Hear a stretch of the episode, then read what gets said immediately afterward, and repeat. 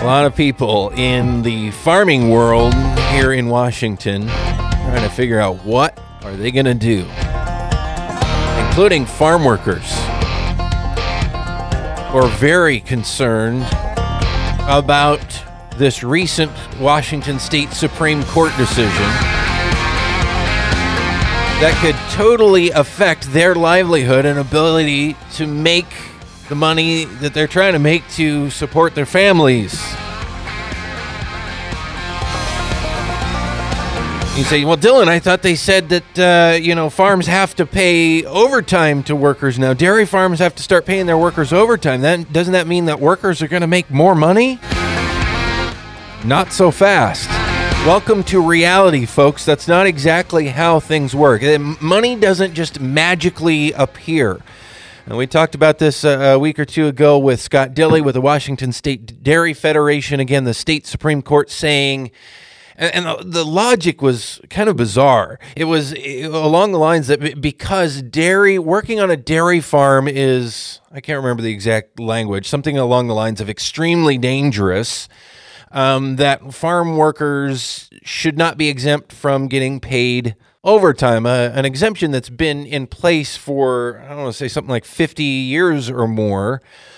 Uh, we talked with Scott Dilly with the Dairy Fed here on the program about how this ultimately will end up hurting farm workers. It will also end up hurting you as a food consumer, pushing more and more of our food production and local farming away and uh, your food will more and more, and we're seeing this happen already, come from foreign countries where who knows what the rules are, who knows what the labor conditions are. This is this is a frustrating situation, and it's only getting worse because of the state supreme court ruling. Uh, welcome back to the Farming Show, by the way. Dillon Honcoop with you here. The question is, well, okay, the ruling was for dairy farm workers. What about the rest of farm workers? uh, on all kinds of other farms that we have all over Washington state. Joining me right now with Farm Labor Organization WAFLA, Dan Fazio, their executive director. Dan, you guys have to be watching this very, very closely because the ruling doesn't technically apply to. I mean, you aren't providing H2A guest workers, which is one of the things that you guys work with, is you know connecting folks in in other countries with jobs here when they're needed in farming. Yeah. So you, you aren't in- really in the dairy industry, but this still is very, very concerning for anybody running a farm right now, isn't it? Oh yeah, uh, Dillon. We've been watching the case since its inception. I was in the Supreme Court when they uh, heard oral, oral arguments. Uh, the case is Martinez Cuevas uh, versus DeRuyter Brothers uh, Dairy, and uh, the ruling is extremely hard to um, understand. The due process implications are uh, unfathomable, as one of the Supreme Court justices uh, uh, s- uh, stated. Um, how do you how do you say that? Um, it's it, it, we're changing the speed limit on this road from 50 miles an hour to 35 miles an hour. And by the way, uh, we're going to fine you uh, for every time you went to 50 miles an hour uh, in the last three years. And you know the And I that mean, the- sounds the- crazy, but that is literally what's happening. We got to get into that a, a little bit here in a minute, but continue. Yeah, I mean the you know the analogy I heard from the Dairy Federation folks is that oh great you know now all the dairy farms are going to move to Idaho. Uh, the farm workers in Idaho are going to uh, hear that they can make more jobs in in in Washington. They're going to move to Washington where there are going to be no dairy farms, and then uh, never the twain shall meet. So it's kind of uh, it's kind A of lose-lose. I mean, the, yeah, it's a it's a lose lose situation. You know, of um, farm workers were you know used to working 50 hours a week and you know getting paid for that now what we're going to do in the h2a program is obviously you know we're going to bring more workers. Each worker will only have 40 hours of, of work because there is just no way we can afford the um, it's you know essentially $16 an hour for regular uh, is the man government mandated wage for uh, for the h2a program and just about or 2375 is the uh, is the overtime rate. So there's no way that you can produce an apple uh, 23.75 an hour uh, on top of all the other costs and uh, uh, you know try and compete internationally and that's kind of what I think you're going to see is the offshoring um, of this this industry we'll still be able to get hopefully a little bit of the domestic market here um, but you're seeing mm. many many crops um, uh, being being orth- offshored right now uh, because you just cannot produce uh, uh produce a wait, wait. Um, offshoring. I mean, s- sending the production of something overseas or to a different country anywhere is the worst possible outcome for workers in an economy. Worst possible outcome. And even if things aren't offshored, if you know, if wages and hours and total potential earnings for workers have to be scaled back because of this, that also hurts these people that they claim to be helping with this. It's it's it's nonsensical. Mm-hmm. Sure. I mean, we've we've had we, we saw this uh, when the uh, when the Chinese decided to try and steal our, our Apple uh, technology in the 80s, um, and now they produce a lot of apples. Um, they use pesticides that were outlawed in our country in the 80s, um, and to the detriment of those of those workers. So, um, you know, that's just one of the things. The, the labor standards, the health and safety, the occupational safety and health standards that we see in other countries are not what what we see here. The obviously the the wages. Um, the wages for a Mexican farm worker, you know, ten to fifteen dollars a day, maybe up to twenty five dollars a day. A um, day, um, not an hour. Yeah. A oh, day yeah, yeah, working in that country. If they're, if they're working in the blueberry industry, which is being offshore to to Mexico right now. Okay, so that's the the best paid wages um, in Mexico are for the blueberry workers because they're working in an industry that's being offshored uh, aggressively from the U.S., where the workers are making 150 to 200 dollars a day, and so that's kind of you know where where we find ourselves, Dillon. And this this um, this Supreme Court decision is extremely uh, frustrating in that um, there, you know, who knows if it's going to apply to the uh, to the more seasonal agricultural jobs. Uh, the Supreme Court sure didn't tell us. Uh, the the opinion was extremely, extremely um, ambiguous in that regard. Who knows if it's going to be retroactive? The opinion likewise said that they weren't going to address that. So it's all to the detriment of the farmer and more importantly the farm or as importantly I should say the farm worker who doesn't have certainty either. Okay, well let's let's talk a little bit more about those two things. Will this apply beyond dairy and this uh, potential for retroactivity? Uh, again, we're talking with Dan Fazio with WAFLA, Washington based uh, farm labor organization. He's their executive director. We've had him multiple times here on the program.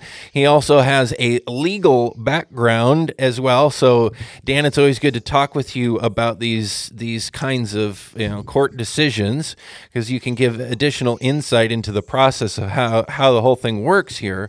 What are the chances this applies beyond dairy? Because again, the decision was just for you know the the for workers in dairy how are they going to take that and then apply that to anybody outside of dairy? And and should people outside of, of the dairy community be preparing for this be worried about this uh, trying to figure out what to do Absolutely, people outside of dairy are. Uh, the The decision was a five to four decision. There were four justices who said that um, you know the the legislature makes laws, the uh, the Supreme Court doesn't make laws, and the legislature you know looked at the uh, balanced the equities and said we're we're going to exempt uh, farm workers from overtime because of the seasonality and, and and those types of things, just like we exempt truck drivers and other other folks.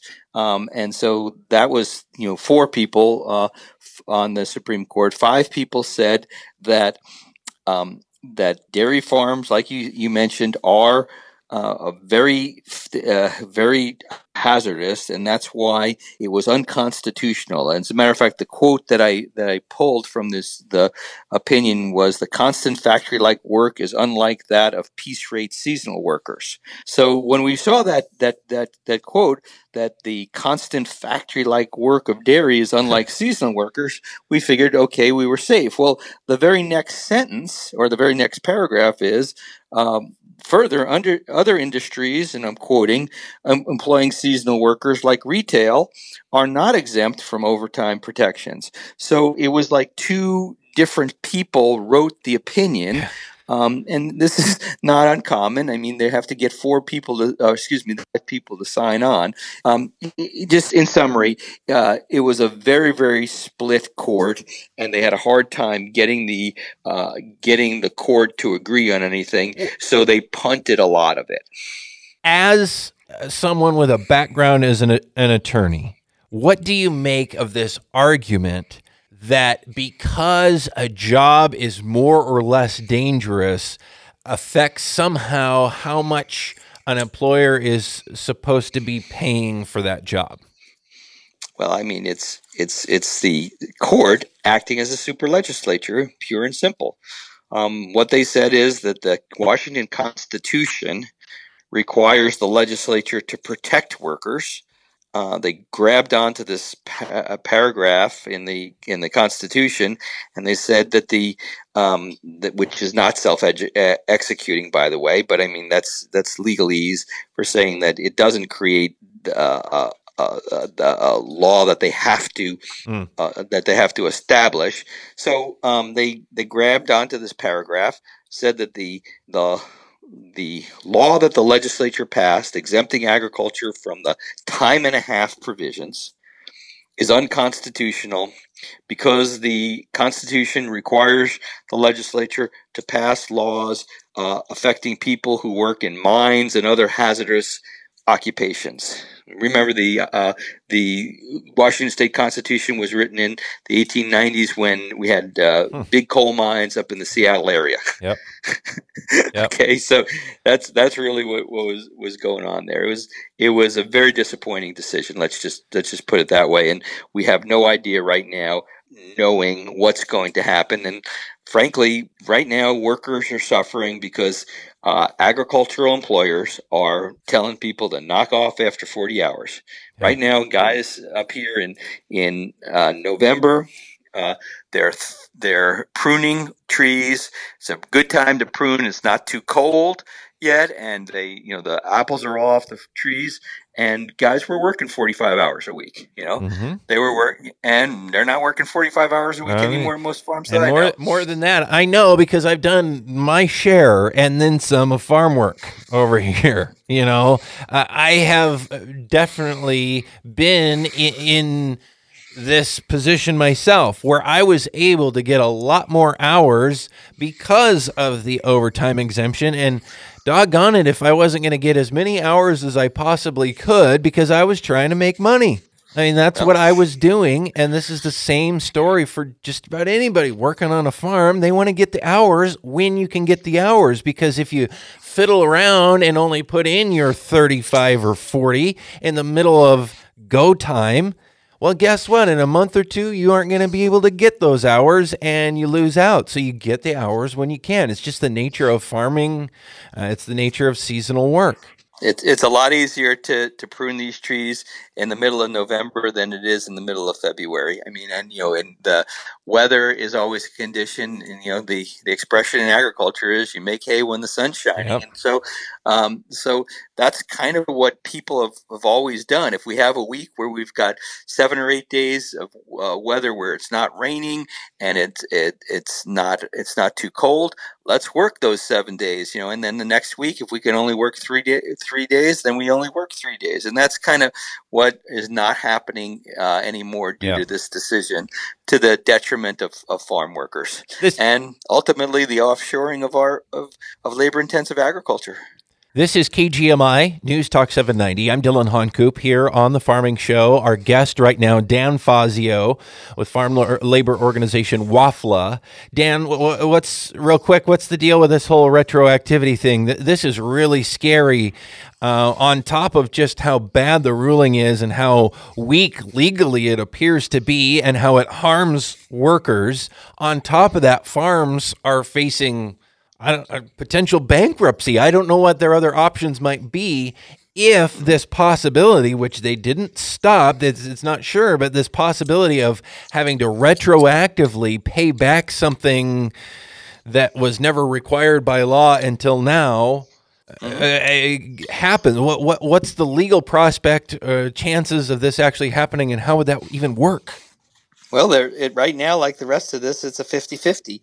Unless the legislature acts, and even if the legislature does act, we don't know if the uh, if the court is going to respect what the legislature says. But right now, we have a law on the books that says um, agriculture is exempt from the time and a half. Okay, the Supreme Court has ruled that that law is null and void for dairy workers. Mm-hmm. And they and they may rule that it's null and void for everyone else. And when they rule that it's null and void, um, the exemption, they presumably are saying that well, you can go back and erase that section of the law, that exemption. In in labor and employment, the statute of limitation is three years. So presumably, a person may be able to go back three years and say, "Pay me, give me all your records, and any week that I worked more than forty hours, give me time and a half for those hours over 40. Now, four judges or four justices, excuse me, said that that's ludicrous. Um, that was is uh, that violates every notion of, of due process um, that we have here. Three judges or three justices said we agree that it should be retroactive, and the other two justices said we need more information. and by the way, um, we when we get this more information, we may rule that it's retroactive, and the farmer owes the attorney's fees for uh, the person who brings the case. So naturally, right now, class action lawyers are sprinting to the courthouses to file, file these cases because it's huge bucks. So when is is the state supreme court going to decide on that element of this whole situation? Could take another two or three years for it to get to them. Could take six months. No one knows. That's why it's really imperative that the that the uh, that the legislature do something. Even if the legislature says, "Hey, we're going to remove the exemption," mm-hmm. and they do it in the normal order of making laws, then that law goes into effect 60 days after the legislative session, correct? So um, that's what would be a lot more preferable. Now, the, the, the legislature could, in fact, pass a law that um, says that that uh, agriculture workers are eligible for overtime after 40 hours or 45 hours or 50 hours or whatever they want, and it would go into effect. And then the court could say, "Nah, don't think so."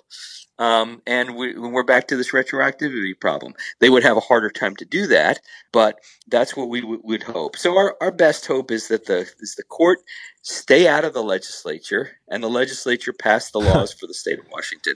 Imagine imagine that a system that would work that way. Can't, uh, it's amazing that we're having to. Um, reconfirm that concept of government. Just a few seconds left with Dan Fazio with WAFLA here on the program. What about the person? I'm sure there's somebody listening right now who thinks those greedy farmers, they're haggling and they're just pulling their hair out over this. Why, why don't they just man up and pay these workers? Uh, overtime. Why are they so opposed to you know fairly compensating people for their work? What's your response to that person? Well, I, you you like you like uh, eating food grown in America? Yeah. or or would you prefer to have you know have your apples uh, grown in China? that's really that's really what it's down to. That's really what it, what it's down to.